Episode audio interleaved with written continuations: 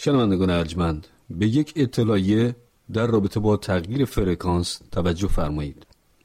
شما می توانید از روز یکشنبه هشتم فروردین ماه 1395 برنامه های صدای امید را صبحها بر روی موج 9505 کیلوهرتز برابر با 19 متر و عصرها رأس ساعت 20 بر روی موج 15150 کیلوهرتز ردیف 19 متر بشنوید.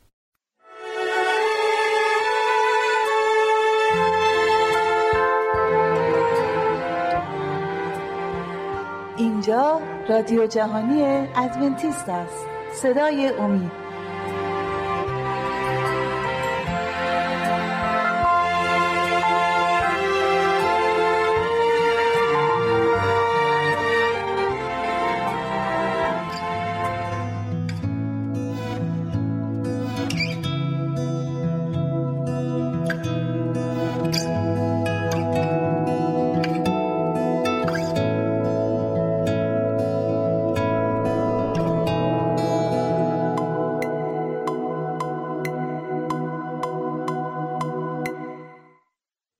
عزیزان من که امروز هم تصمیم گرفتید در پای برنامه ما بنشینید. درود فراوان به همگی شما و از درگاه هدیت سلامتی و شادکامی شما را ما آرزو می‌کنیم. از اینکه از وقت گرانبهاتون شما به ما اختصاص دادید یک دنیا متشکریم.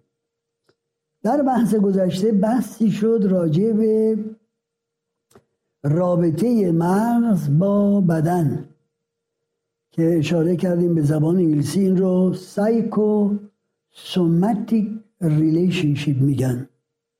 رابطه فکر با بدن. گاهی اوقات فکر ما می‌تونه دستوراتی به بدن بده که واقعا اجرای اون دستورات خیلی خارق‌العاده است. از اول یه نمونه من بدم حضورتون بعد بریم سراغ بحث راجع به این معجزات. ارز کنم که عجایب و معجزات و آیات که در اینجا درش راجبش بحث شده مخصوصا معجزات و آیات و عجایب که توسط این انسان بیدین این شخصی که خلاف اراده خدا کار می‌کنه به اون اشاره شده. از کنم که آزمایش ها نشون میدن که اگر شما یک شخص رو به خواب هیپنوتیک یا هیپنوتیزم وادارش کنید و یه تکه چوب بردارید و بهش بگید که ما می‌خواهیم با یه چیز بسیار داغی انگشت تو را لمس کنیم و با همین تکه چوب به انگشتش لمس کنید اولا دستشو می‌کشه کنار به عنوانی که خیلی داغ بوده و باعث تعجبه که روی انگشت تاولی به وجود میاد. حساب کنید چوب سردیه ولی تاولی به وجود میاد. در کلمه دیگر موقعی که مغز یا دماغ ما ارز کنم که متقاعد به چیزی است و می‌تونه به بدن فرمون میده که مطابق اون عمل بکنه. یک چنین روابط در دنیا زیاد هست. اون آدمی که اشیای طبیعت رو به عنوان خدا پذیرفته و میپرسته ممکنه بگه اون درخت درخت مقدسی است. من اگر برم پیش اون درخت اون درخت رو ببوسم یا لمس کنم بیماری من برطرف میشه. و میره و لمس می‌کنه و کرارن با لمس اون درخت بیماری از بین میره. چرا؟ بیماری اون شخص گرهی بود روانی که به وجود آمده بود. و وقتی این گره روانی رفت میشه بدن عکس عمل مثبت نشون میده.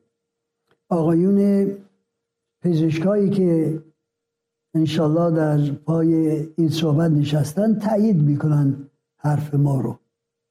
حتی در کتاب مقدس یه نمونه از این هم هست یه خانومی سی و چند سال از خونریزی زحمت می برد تو فکرش گفت که اگر من ردای مسیح را لمس کنم شفا خواهم یافت. بالاخره خودش رو با هزار زور زحمت به نزدیک عیسی میرسونه در حال که جمعیت زیادی دوربرش بود. دوربر عیسی بود. ردای مسیح رو لمس می‌کنه و شفا میابه شفا که میابه البته ما این رو به عنوان شفای این چنینی حساب نمی کنیم ولی ببینید چه مکالمه ای در اینجا صورت می‌گیره. عیسی مسیح بلا فاصله میگه که کی به من لمس کرد؟ حواریون میگن این همه جمعیت دور بر و دور جمع شدن فشار میارن این چه سوالی که تو می‌کنی؟ همه تو رو لمس می‌کنن. میگه نه. قوتی از من درآمد.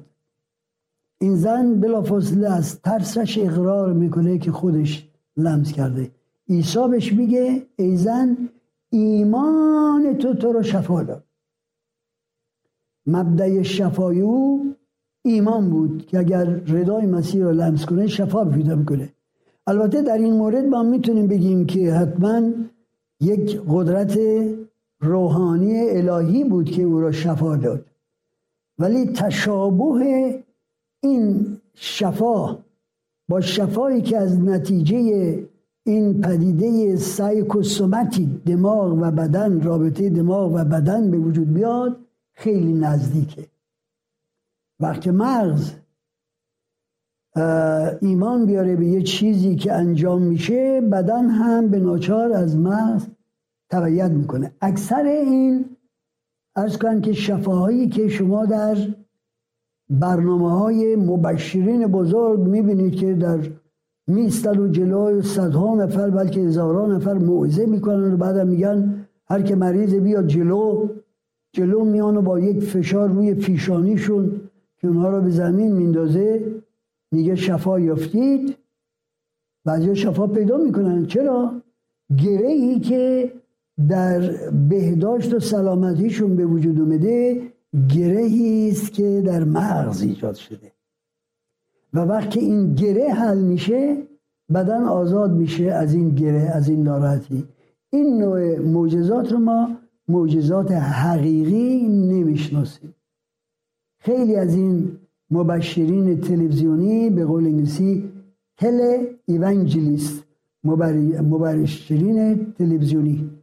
از این نوع شفاها دارن.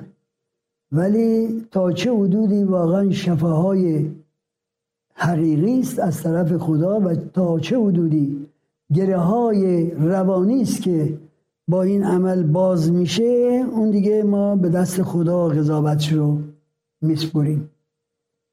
در صورت اینجا کتاب مقدس میگه که این پدیده این پدیده مرد بیدین که در کلیسا میشینه و خودش رو خدا می‌بینه و خدا می‌دونه با معجزات و آیات و عجایب گمراه کننده خواهد بود. خب این پدیده تا کی ادامه خواهد داشت؟ ارز کردیم حضورتون خود کتاب مقدس میگه که این پدیده ادامه خواهد داشت تا مسیح بیاد و این رو این پدیده رو به نفس دهان خودش از بین ببره. حالا سوال پیش میاد. آیا ما می‌تونیم این پدیده ای که دو هزار سال قبل در دنیای مسیحی به وجود آمد و تا به کنونم ادامه داره و نابودیش فقط به فرمان مسیح و موقع برگشت او صورت می‌گیره. شناسایی کنیم. اگر بگیم امکان نداره پس عیب و ایرادی به کلام خدا یا حکمت خدا وارده. اعوذ بالله. چرا؟ چون که خدا هر کاری را که انجام میده طبق آیه سریع کتاب مقدس توسط انبیا ما رو هشدار میده آگاه می‌کنه که فریفته نشیم.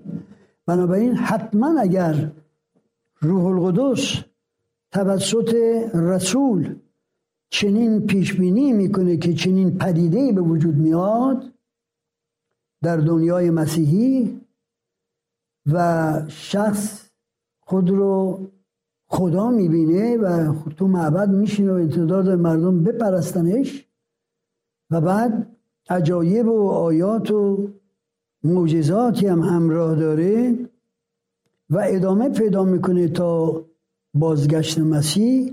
اگر خدا انتظار نداشت که این را شناسایی کنیم پس چرا در کلام خودش جا داده؟ چرا الهام کرده که رسول این را به قلم بیارن و اگر الهام کرده و تحت الهام روح القدس رسول این را به قلم آوردن حتما باید انتظار داشته باشیم که خدا هم جواب این مسئله رو خواهد داد. شناسایی خواهد کرد که این پدیده از کجا سرچشمه می‌گیره و به کجا خاتمه پیدا می‌کنه. حالا باید قبلا حضورتون عرض کنم شناسایی این پدیده هم بدون ناراحتی یا مخاطره هم نیست. چرا؟ شما به هر دکونداری که میگه ماست من ترشه بگید آقا ماست خیلی ترش بود ناراحت میشه دیگه چاره نیست. باید با یه سبکی ما داخل این مطالبه شیم که انگشت ارز کنم که تهدید و انگشت شناسایی به طرف هیچ که دراز نکنیم. خود کلام خدا براهین و شواهدی رو در برابرمون قرار میده که اگر ما ذکاوت کافی داشته باشیم که هممون داریم حتما بتونیم بر مبنای این شواهد و براهین که کنار هم گذاشته میشه حقیقت رو به دست بریم. اتفاقا در دنیای تعلیم و تربیت برای آزمایش و هوش از این نوع آزمایش ها زیاد هست. مثلا چهار پنج تیکه بریدی شده رو به شما میدن با اشکال مختلف و ببینن در چند ثانیه شما می‌تونید آنچنان این تیکه های بریده رو به هم بچسبونید که تصویر اصلی به وجود بیاد. و یا که چند تا چرخ با دنده رو دنده رو به شما نشون میدن و میگن دنده چرخ دنده یک از راست به چرخ به چپ میچرخه و دومی به راست به چپ و غسل آزاد تا چهار پنج تا چرخ دنده است و شما می‌پرسه که در مدت بسیار کمی که برای سنجش هوش قرار گذاشته شده شما تشخیص بدید که چرخ آخری به راست خواهد به چرخید یا به چپ خواهد چرخید. اینطور آزمایش ها زیاد هست. در هر صورت ما باید با این روش کتاب مقدس رو مطالعه کنیم. ذره ذره حقایق را کشف کنیم که موقعی که این حقایق رو کنار هم می‌ذاریم ناگهان اون لحظه باز شدن فکر و پذیرفتن اصل حقیقت می‌رسه. در انگلیسی ما میگیم the experience ها این شکلی پس بود. برای مثال یه میمونی رو عرض کردم در یه قفسی گذاشتن دو تیکه چوب به فاصله های مختلف و خواستم ببینن این میمون به چه سرعت می‌تونه موزی را که در یک فاصله قرار داشت بکشه جلو بخوره.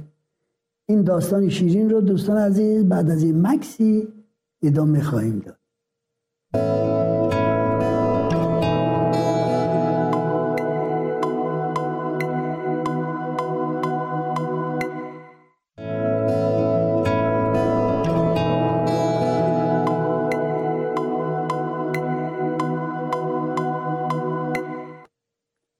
بله دوستان عزیز داشتیم یه مطلبی رو که خیلی جالب بود با هم در میون میگذاشتیم.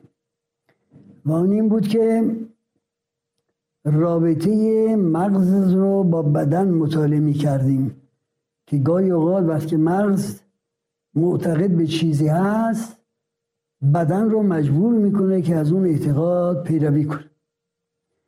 ضمن صحبت صحبت شد از یک میمون.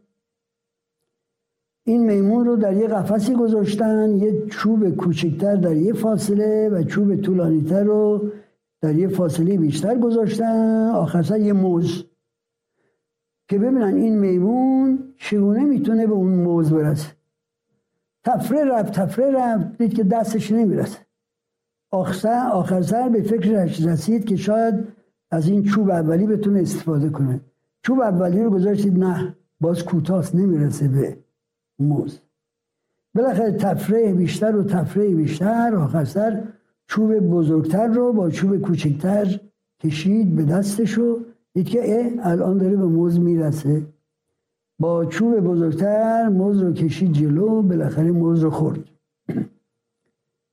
ارز کنم که این مثال در کتب تعلیم و تربیت داده شده برای اینکه ما بدیم که ما اگر داده ها رو در هر مشکلی داده ها رو این ور بکنیم و تماس این داده ها رو با هم نگاه کنیم و بسنجیم اون لحظه فرا می‌رسه که ما می‌بینیم این داده ها به چه شکل با هم جور در میان که سوال ما جواب داده بشه به نتیجه برسیم.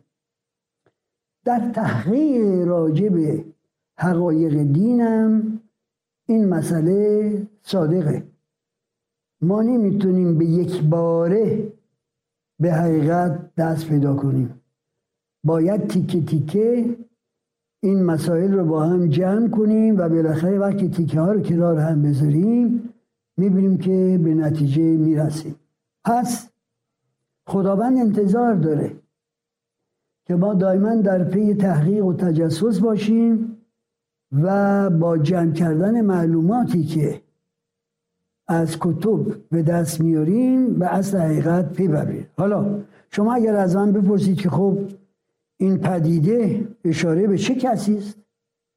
ما چه کسی رو می‌شناسیم که در معبد میشینه و خودش رو به عنوان خدا از کنم که نشون میده و می‌خواد پرستش بشه. و چه عجایبی ازش سر می‌زنه. من اولا جواب مستقیم رو نخواهم داد به این دلیل که در اون پژوهش تیکه تیکه معلومات رو جمع کردن و بالاخره به نتیجه رسیدن یک رضای خاطری به وجود میاد که با مستقیم به حقیقت دست یافتن فاصله زیادی داره. اتفاقا یکی از مکتشفین بزرگ ازش پرسیدن که خب تو چرا برای اکتشاف به مناطق خیلی سخت و دور مسافرت می‌کنی؟ مثلا به قطب شمال یا به قطب جنوب؟ ایشون گفت که اگر خدا بیاد در یه دستش تمام حقایق روشن داشته باشه و در دست دیگر مسایی و جدیت ها و زحمت هایی که باید برای کشف این حقایق ما به کار ببریم که به دست بیاریم من اون دست رو انتخاب می‌کنم. دستی که اشاره می‌کنه به زحمت ها و مشقت ها فعالیت ها که ما بتونیم حقیقت رو به دست بیاریم. اون به مراتب خاطر رو ارضا می‌کنه و شیرینتر است تا اینکه شسته رفته بلافاصله حقیقت نهایی رو به دست انسان بدن. خدا هم کمابیش به همین ترتیب با ما رفتار می‌کنه. کلام را به ما داده و انتظار داره با پژوهش و جستجو بالاخره به جواب نایل بشیم. حالا می‌پرسیم خب بالاخره باید بدونیم که این پدیده اشاره به چه کسی می‌کنه؟ چه کسی است که در دنیای دین میاد و خودش رو به عنوان یک رهبر بزرگ دینی به درجه ای که ارز کنم که جای خدا را حتی می‌خواد بگیره نشون میده. بالاخره باید ما پیدا کنیم این مسئله رو بفهمیم. از کنم که در اینجا من از حضورتون خواهش می‌کنم که اجازه بدید یک جولانی این ور در کتاب مقدس بکنیم و ببینیم این پژوهش و این جستجوی ما ما را به کجا هدایت می‌کنه. بسیار پژوهش شیرین خواهد بود و بالاخره از این جستجو از این پژوهش به نتیجه نهایی خواهیم رسید. برای این مطلب ما بلجبار میباید برگردیم به عهد قدیم به کتاب حضرت دانیال. حضرت دانیال هم به قلب ما خیلی نزدیکه چون اولا قبرش مدفنش در ایرانه و در ثانیا به عنوان یکی از پیغمبران از که مهم شناخته شده. ایشون به شکل یک رویایی تاریخ جهان را در برابرمون قرار میده. خدا حضرت دانیال رو اجازه میده که در تاریخ جلو بره و تاریخ بشر رو به شکل حیواناتی که از آب در میان نشون میده.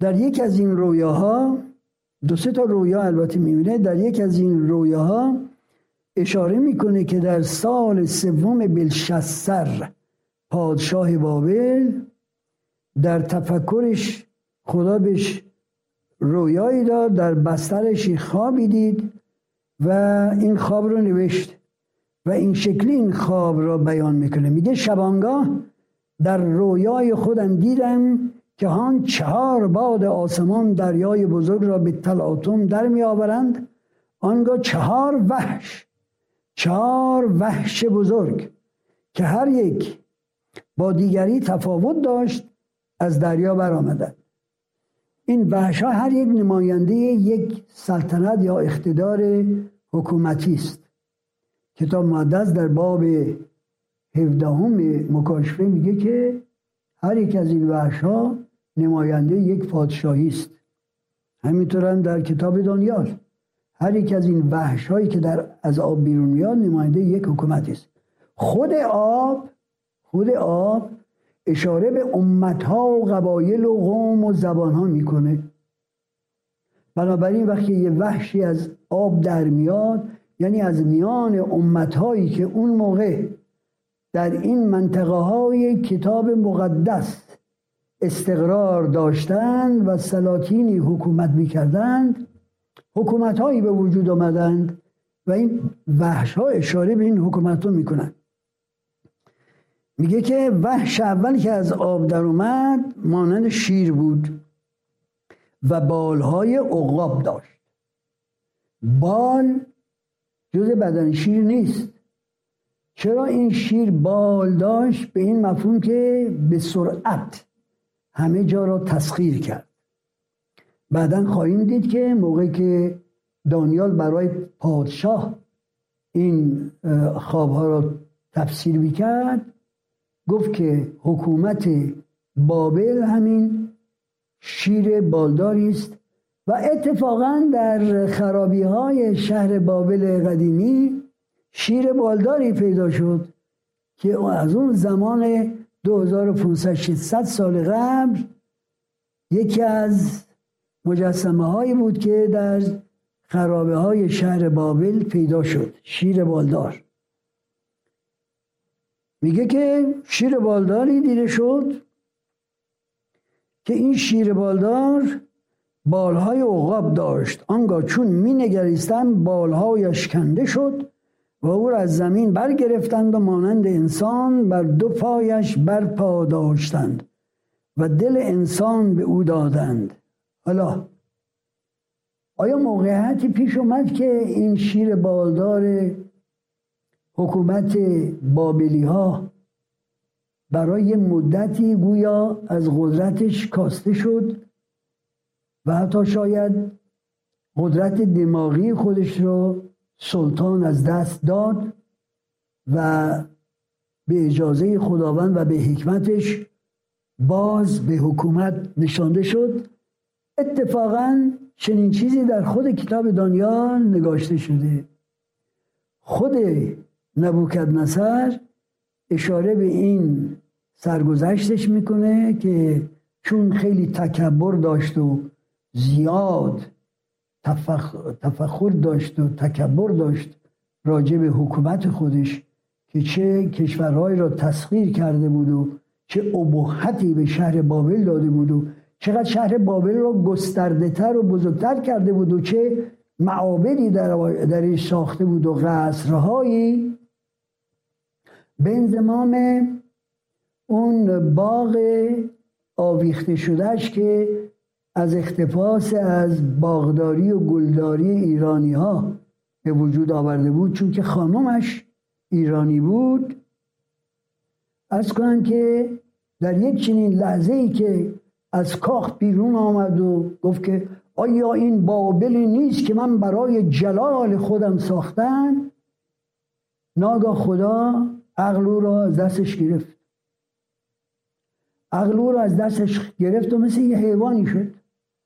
مردم هم اون موقع راجع به این مسائل خیلی ترس داشتن که اگر یک انسانی عقلش از دست میده این کار خدایانه و مبادا دستکاری کنن در کار خدایان. او رو به حالش واگذاشتن. مثل حیوان نان می‌خورد و مثل حیوان حرکت می‌کرد برای چند سالی. برای چند سالی. تا اینکه خدا باز اجازه داشت که برگرده به عقل خودش و دوباره بر عرکه سلطنت بشینه. این مطلب در کتاب دانیال بهش اشاره شده. و بنابراین ما این داستان بسیار زیبای ملت ها رو به انزمام اراده و اشتیاق کشف اون انسان بیدین ادامه خواهیم داد. شما رو به دست مبارک و پرقدرت خدا می سپاریم و تا برنامه آینده از شما خدارزی می کنیم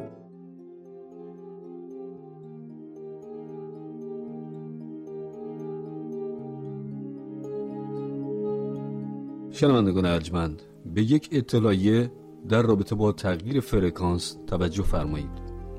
شما می توانید از روز یکشنبه هشتم فروردین ماه 1395 برنامه های صدای امید را صبحها بر روی موج 9505 کیلوهرتز برابر با 19 متر و عصرها رأس ساعت 20 بر روی موج 15150 کیلوهرتز ردیف 19 متر بشنوید.